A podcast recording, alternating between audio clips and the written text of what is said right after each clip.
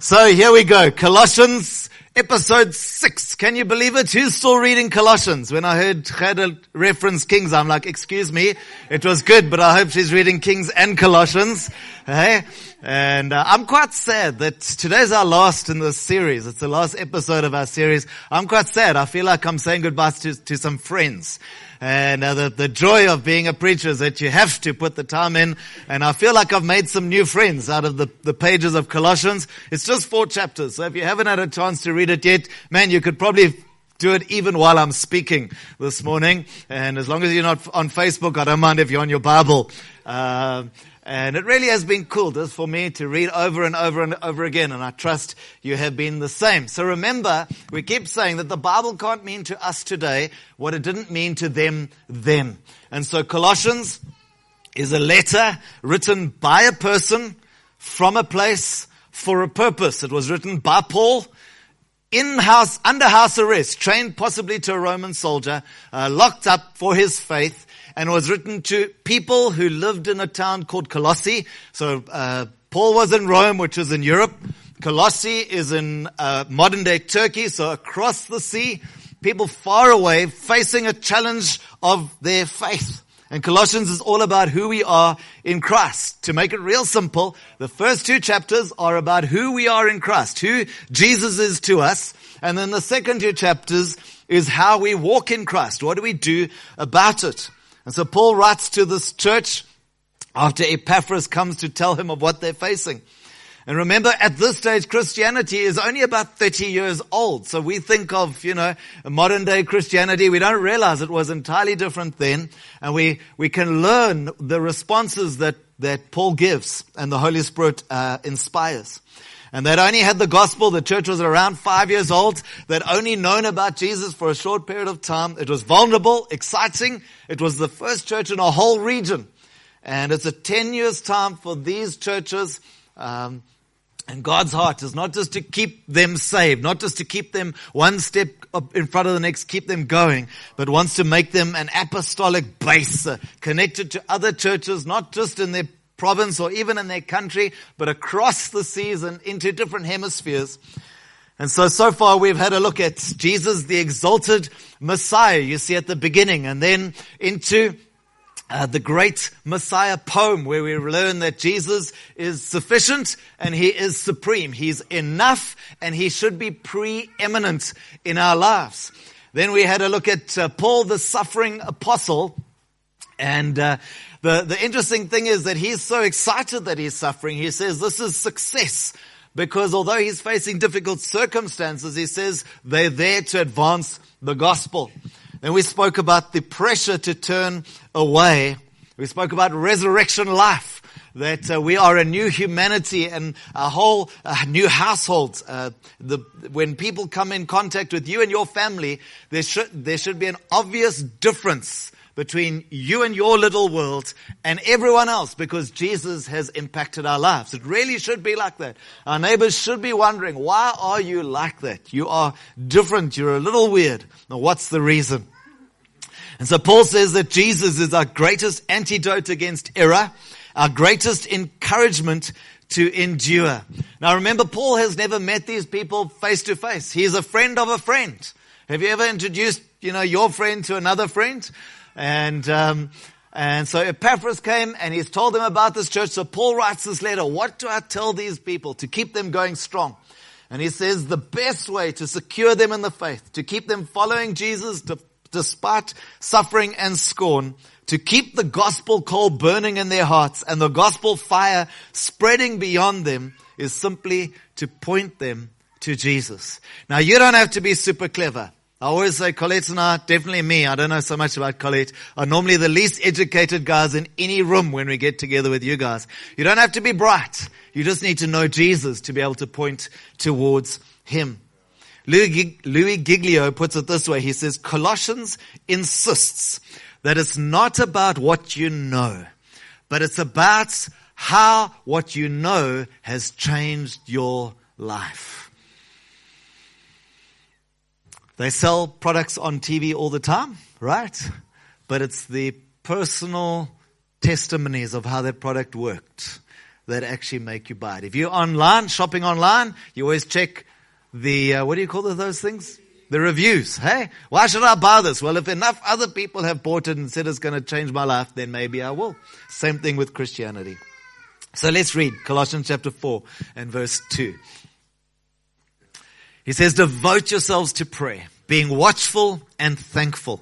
And pray for us too, that God may open a door for our message, so that we may proclaim the mystery of Christ, for which I am in chains. Pray that I may proclaim it clearly as I stood, as I should. So here we have Paul talking about his apostolic witness. Pray that I can tell other people far away about Jesus. Thanks, we can go on. Be wise, verse 5, in the way you act towards outsiders.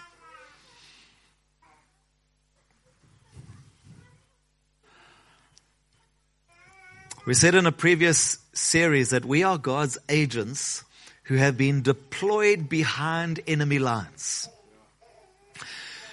Many of us are still approaching life as I want to live my best life now, and Jesus' role is there to make that happen.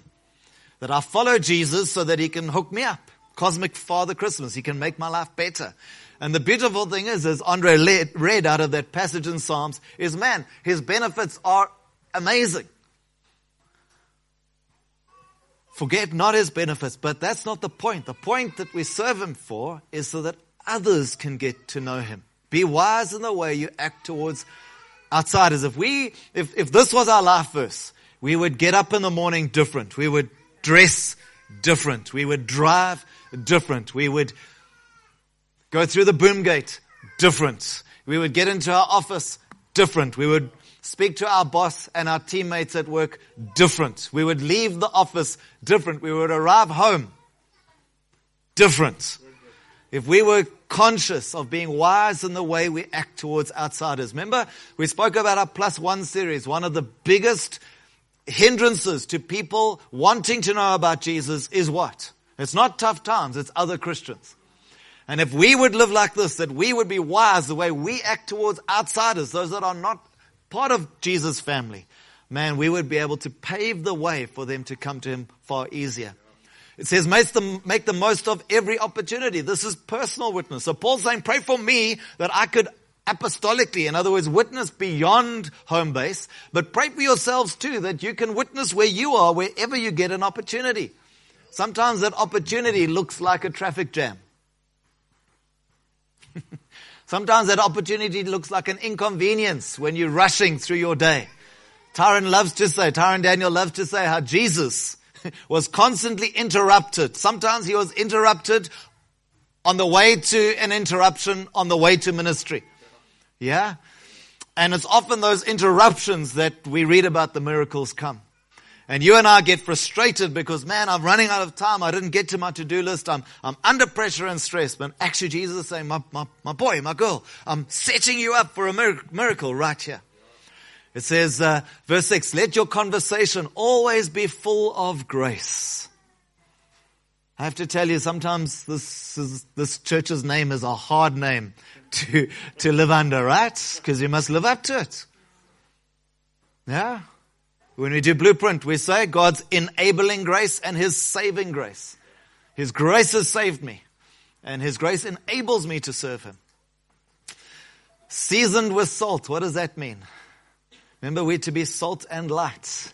Salt purifies. How are your conversations? Are they pure? Are they full of salt? You know, when you surf for hours and hours and hours like we used to, you get out of the water, your lips are fat and they're like, it feels like your mouth has turned into a stick of biltong. Then you can hardly taste anything. You need to get water in there just to desalinate and, but like it, it, it physically changes how your mouth feels. Could you imagine if when we got up in the morning, we said, Jesus, I want my conversations today to be seasoned with salt. That you may know how to answer everyone. I'm not going to have time to come back to this. I want to say quickly, it doesn't say know what to answer everyone. So many of us are scared to tell people about Jesus because what if they ask us a question that we don't know the answer to? What, what if I don't know what to answer? That's not important. You can always say, I'll get back to you. Go find a friend and, and bring the answer. But it's far more important how you answer than what you answered.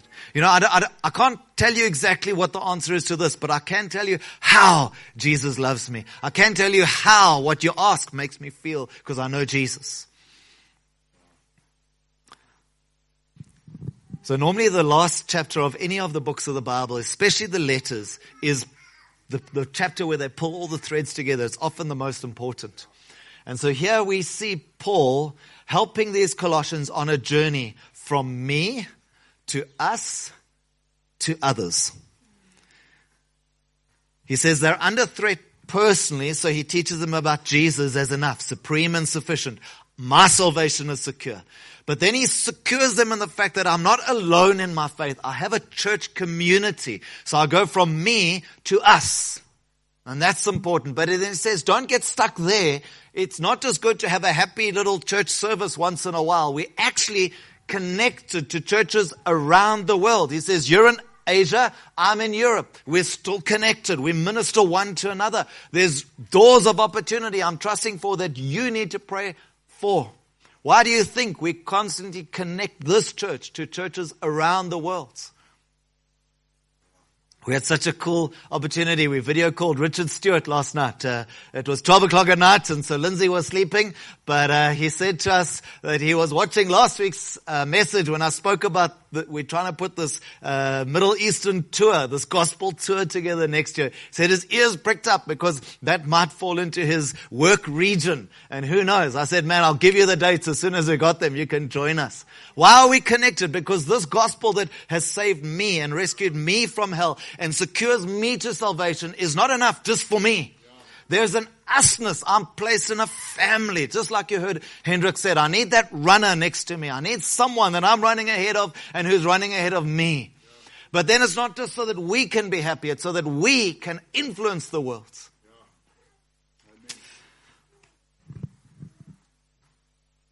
And so I'm wrestling this morning because it's almost like I've got two sermons to tell you. So I'm going to be as quick as I can. Remember, this is the last words that he's going to tell them.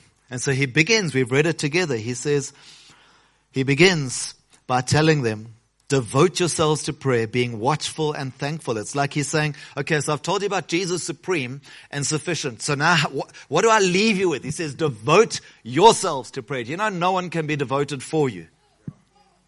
Yeah, devote yourselves. It's important. Remember last week he said, um, Paul, Paul was telling them that they took off death and they put on like a jacket, put on this new life in Christ. So he says, well, put on prayer.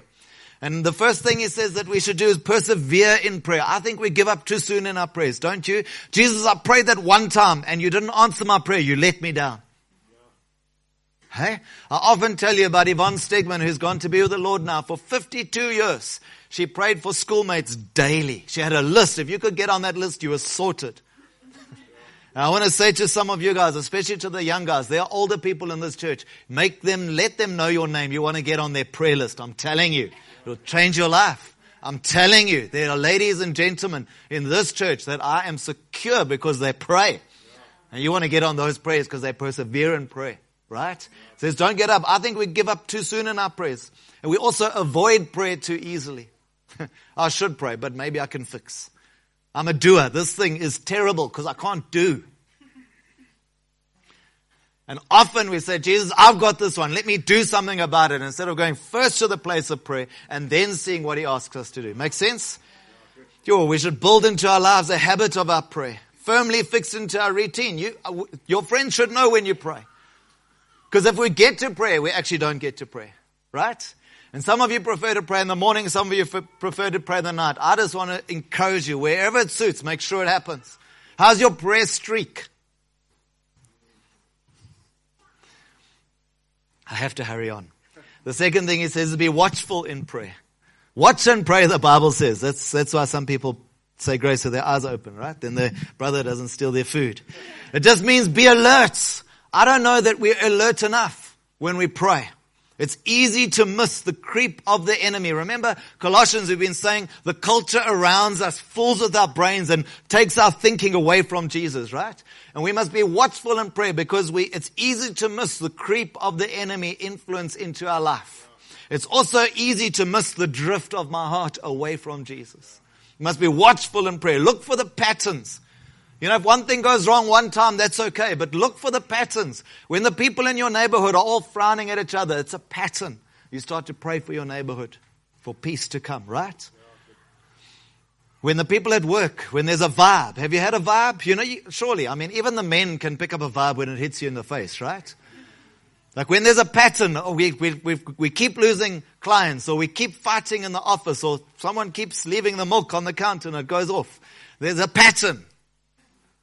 Be watchful. We notice the patterns. Then we pray. Be discerning. The third one is to be thankful in prayer. That's an obvious one, but it's interesting that he puts it here. Of all the things he wants to tell them, he says, be watchful, but be thankful. I want to ask us this morning, how thankful are your prayers? if we look at our prayer life, are we asking more or thanking more? Hey, when the disciples said, Jesus, teach us how to pray. He told us, he told them that prayer that we can all say without our brains even thinking about it these days. Eh? Yeah? Our Father who art in heaven, remember? Give us this day. Man, it ends, ends with thankfulness. I'm, I'm needing to go good. You guys will talk about this in your life groups. If ever it's not in the notes, but maybe you want to listen. If ever you want to think, Lord, I'm struggling to, to pray well, just think of the name Acts, A-C-T-S. Starts with adoration. A for adoration. C for confession. Lord, forgive me. Tell him what, what, where you've messed up. Tell him where you need his help. T is for thanksgiving and S is for supplication. Supplication is a, is an asking kind of prayer. Yeah? Adoration, confession, thanksgiving, supplication. Something of those four should be in every prayer we pray. And Paul says, remember to be thankful. The fourth thing that he says, uh, he says to them is, we should be gospel hearted in prayer. It's so interesting. He's, he, he's teaching them to stand firm in the faith in Jesus Christ. And one of the things is his thankfulness and gospel praise. Isn't amazing? He says, you guys pray for us. I was teasing the elders and the deacons last night. Andrew said, Hey, Craigo, we're praying for you as you get ready to preach. I said, You better because my preaching is about your prayers. Like if you bad, pray bad prayers, I'm going to preach bad. It's on, it's up to you. So if you don't like the preaching, you know who to talk to. Not the preacher, the prayers. And Paul says to the man, I'm hoping for open doors. And can I say, I'm hoping for open doors. All over the world and here in Pretoria. I'm hoping that your doors will become open doors. That the people around you in your life will know your door is an open door. I'm praying that our identity groups, many of your doors would open. You can have people meeting, finding their identity in Jesus. Praying for open doors. And Paul says, you pray that I, I can preach the gospel properly, that I won't hinder the gospel, that I won't get in the way of, of the gospel, Paul says. So you pray. Can I ask you, friends, are your prayers gospel prayers? The second thing that he says, we put on prayer, then he says, put on the gospel. Have you noticed how outward looking this book is? And I, I've had a little hobby horse with Colossians because very often the way we approach a book like Colossians when it's full of Jesus, remember we've said it's the letter that speaks most about Jesus. Hey? I've said very often when we approach, approach a book like this, we treat it devotionally like, oh Jesus, you and me. Who cares about everyone else? Just help me, Jesus, get through my day. Jesus, you are sufficient, therefore I'm okay. you are the image of, Christ, uh, of God, therefore I can see God. And it's all about us. I want to show you and, and remind us this morning that Paul says it starts with us. It become, it starts with me, then it goes to us, the, the local church that I'm part of, my running mates. Then it goes to others. And Paul, it wants to inspire them, not just to stay true, to hang in there with Jesus. He wants to inspire them to reach out to others so that they can know Jesus too. He says, put on the gospel. I think the normal life, and this is what Paul says, the normal life of a believer, if we believe that God is supreme and sufficient, should be gospel. We should be looking for every opportunity. Our personal testimony should expect results and not just remember we did the two minutes when we did the plus one series. Can, can you tell your story in two minutes? I hope you're still practicing. I hope you're getting opportunities for those two minutes. But can I just say, not only when we have to tell our testimony, I hope your whole life is a testimony. Not just so that people say, oh yeah, that guy, you know, that that, that guy Ty, the guy that I see at, at uh, varsity, he's a good guy. Like, I don't just want to be known as a good guy because I love Jesus. Oh, you're the nicest guy in our group. No, no, no. I want to be known as a guy whose life points to Jesus. Does it make sense? You don't just want to be the nicest guy, the guy who you can, you know, always lend stuff from. That's the guy in the neighborhood. You can borrow his lawnmower. He'll, he's a nice guy. He's approachable. That's a good start, but surely it should point to the gospel, right? Actively, our personal testimony, actively looking out for every opportunity, he says. The way we speak, the way we respond should be with the gospel in mind. I'm so stirred. I really am. This Colossians book has, has been so good for me. I hope it's been good for us. That we live our lives looking for gospel opportunities. In Zunkanisa, we sent off to Geneva. Hey? What for? Because the president told him to go and work there? No. Because the King of Kings has an agenda for the gospel in Geneva. Richard and Lindsay go there. You go to your suburb to live. You go to another suburb to work. Might go to another city to work. What for? Because you must earn a living? No. Because the King of Kings has an agenda for the whole world to come to his son. And you're part of it. On our to-do list, number one should be gospel. Opportunity. Make the most.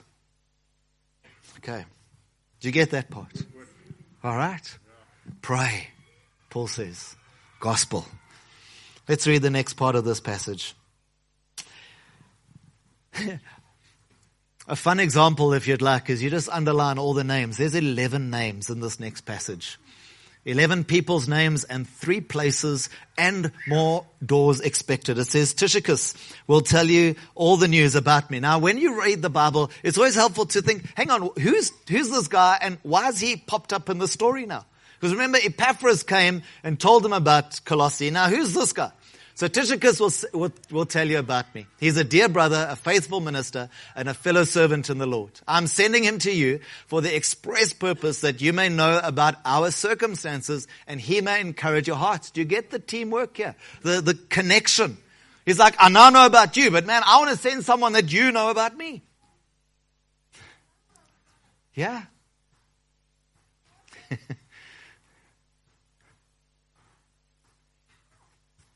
When we get together to pray, particularly at Grace United, sometimes on a Sunday, we pray for churches around the world.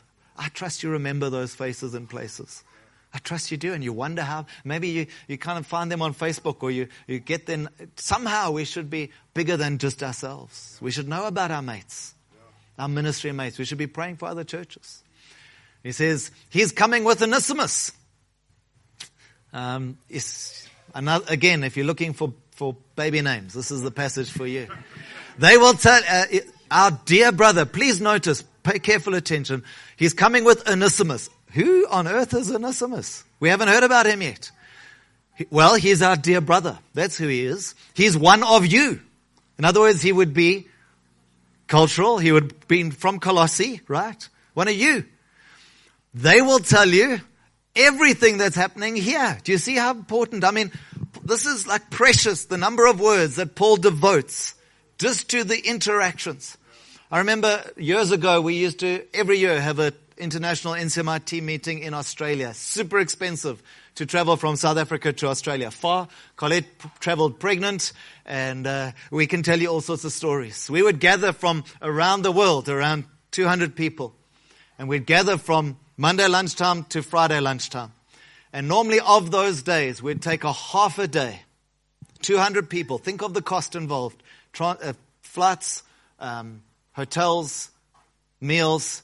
We would take at least an afternoon and we'd go to an Aussie Barbie out somewhere in the bush and we'd play silly games together. We'd kick a, Aussie football. We'd play soccer. We'd play all sorts of games. You think, if, but, but we're together. We should be praying. We should be, someone should be preaching. This is the NCMI team for, for the churches all over the world. We should be doing important spiritual things.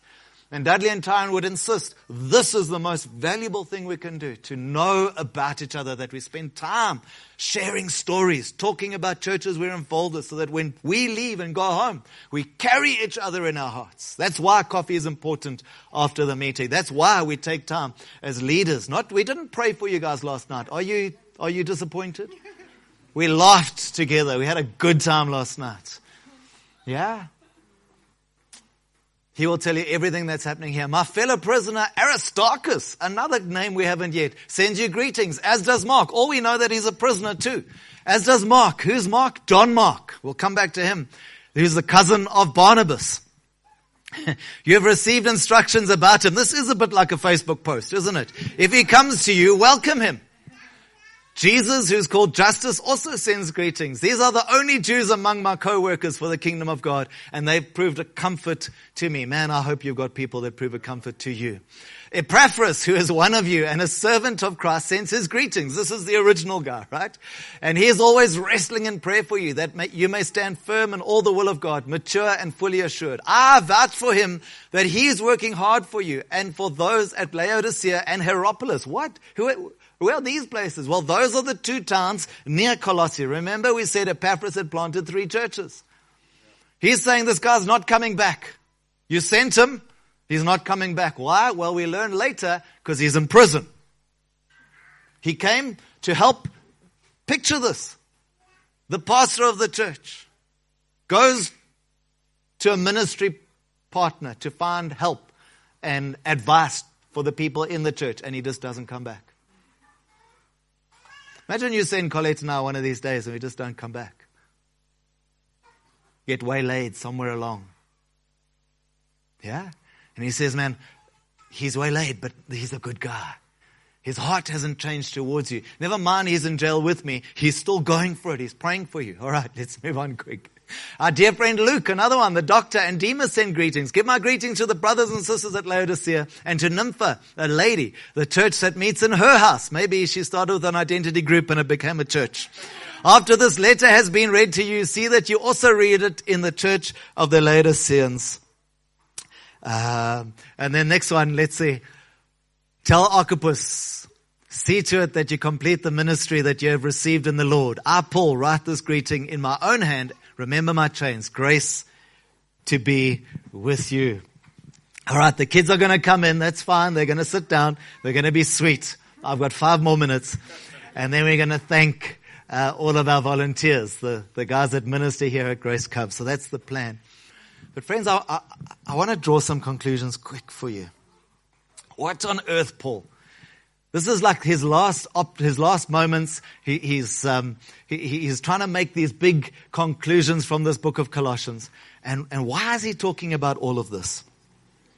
I want to tell you that the book of Colossians. Can you look at them and pay attention to me at the same time? All right. That the book of Colossians ends with scandal. It's like the last chapter of Colossians turns into the U magazine. So Paul says, I'm sending Onesimus. Now the church would have known about Onesimus. Onesimus was a slave. And in fact, when he left Colossae, he was an unbelieving slave. But the scholars tell us that this guy, Onesimus, committed some kind of crime and ran for his life. Do you know who his slave master was, his owner was? A guy called Philemon. In South Africa known as Philemon. There's a little book written to him, and Tychicus carries not just the letter to the Colossians, but he carries a couple of other letters, including the letter of Philemon. What has happened? This slave, I mean, picture it. Remember we said 30 days to get from Colossae to Rome. Somehow this slave Onesimus runs away from Colossian, from Colossae because he could be captured. He could actually be put to death legally for his crimes. Somehow he gets to Rome and he, he comes in contact with Paul's preaching and he becomes born again. The scandal. This criminal slave is now a believer. He's learned that Jesus is enough. And so Paul keeps him with him. He disciples him. He ministers to Paul and helps encouraging him. And he says, now time's up, my boy. Paul takes the end of Colossians, this fourth chapter. He says, I've told you about this gospel where Jesus is supreme and he's sufficient. Now we're going to put it to the test. You get it? Paul the apostle has never met these people and he's 30 days away from them and he's locked up in chains. He's got no way to, to actually be there and make sure these Colossians act like good Christians. And in fact, their pastor is locked up with them. He's sending some good guy Tychicus to go and tell them what to do. It's like, it's like, it's like COVID all over again without the internet. Yeah. The drama. And Paul writes, the best part is you think Philemon is a private letter. It's not because it was meant to be read publicly. if you don't know what I'm talking about, it's 24 verses. You can read it tonight. And Paul says, man, the gospel has gripped Onesimus so much that he is more in love with Jesus than he's fearful of the uh, consequences of going back home. He could die on the journey from natural causes. He could be killed when he gets back there. You know, the amazing thing is Philemon is the owner of the house where the church meets. he might have even been one of their elders. Paul says, I believe in you, Philemon. I expect only good from you. So he sends Onesimus back home. And he said to them, he, he left as a slave. He's coming back as a brother. He says he's one of you. Friends, I want to say to you this morning, you may be slave to all sorts of things.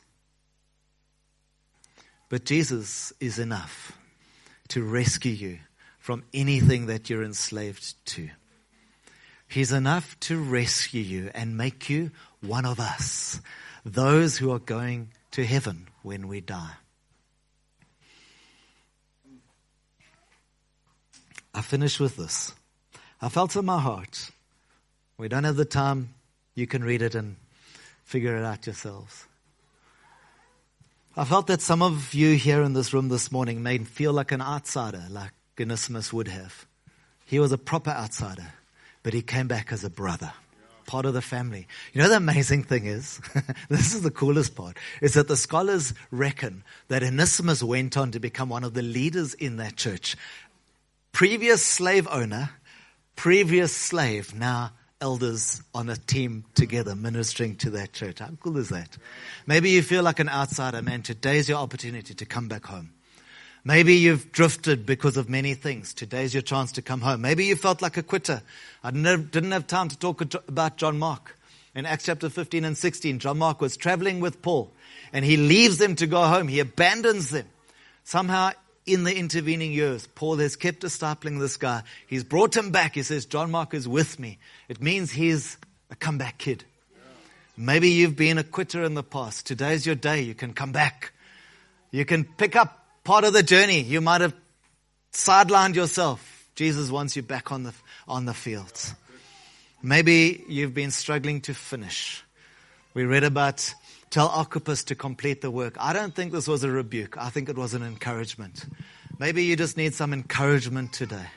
You've been doing it. You've been in the trenches. You've been running that race, but your legs have got some little tired. And you just need the, the voice of Jesus to say, keep on going, my boy, my girl. Keep on going. You don't need to be an outsider. You don't need to be a quitter. You don't need to be one that doesn't finish the race. I want to offer you an opportunity this morning. We'll just take a minute. I want to offer you an, op- an opportunity to come back home. You might have left here, maybe you've never been here before, or you, you've visited before, but you haven't felt part of the family. Today's your chance. We all have the same Lord. He can make you part of the family. Maybe you felt like you've quit on the Lord. Today's your day to say, Jesus, I'm back in the race. Maybe you just got weary and you're saying, Oh, Jesus, it's hard to finish. Today's your chance. Can we stand together?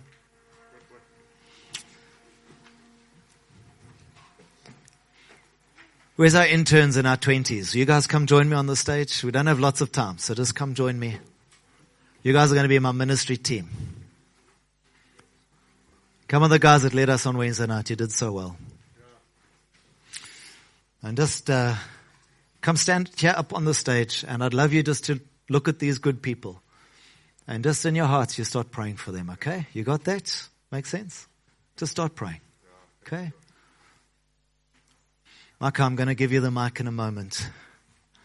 Friends, I want to give you an opportunity to respond to those three things.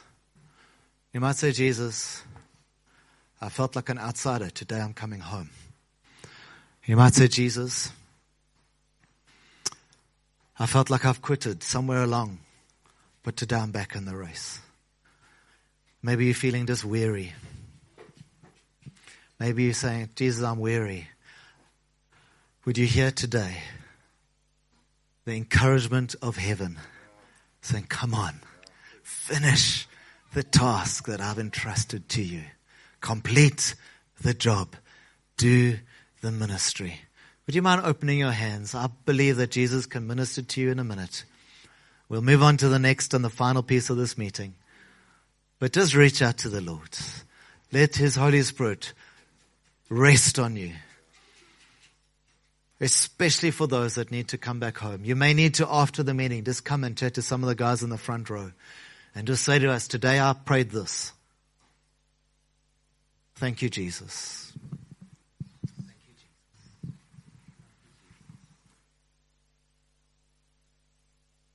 Father, we thank you for your grace, your enabling grace, and your saving grace. A grace that transforms us, Lord. We're never the same once we have an encounter with you. And Holy Spirit, we just ask for you to come and meet us here, Lord. Personally, Lord. For those who feel like they've drifted away, we pray, Father, for the prodigal son heart where they return to you and where you receive them with open arms.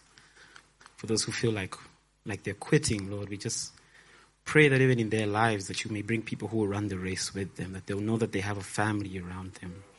In Jesus' name. For those who have never even encountered you, Lord, we pray for a touch of heaven right now over them in the name of Jesus. That their lives will never be the same. In Jesus' name. Thank you for your love, Lord. Thank you we're able to see how much you love us, Lord. That we're no longer slaves, we're no longer dead to our sins, but we're part of your family. We've been engrafted into the family of Jesus Christ. That each and every one of us will have that revelation in Jesus' name. Thank you, Jesus. Amen.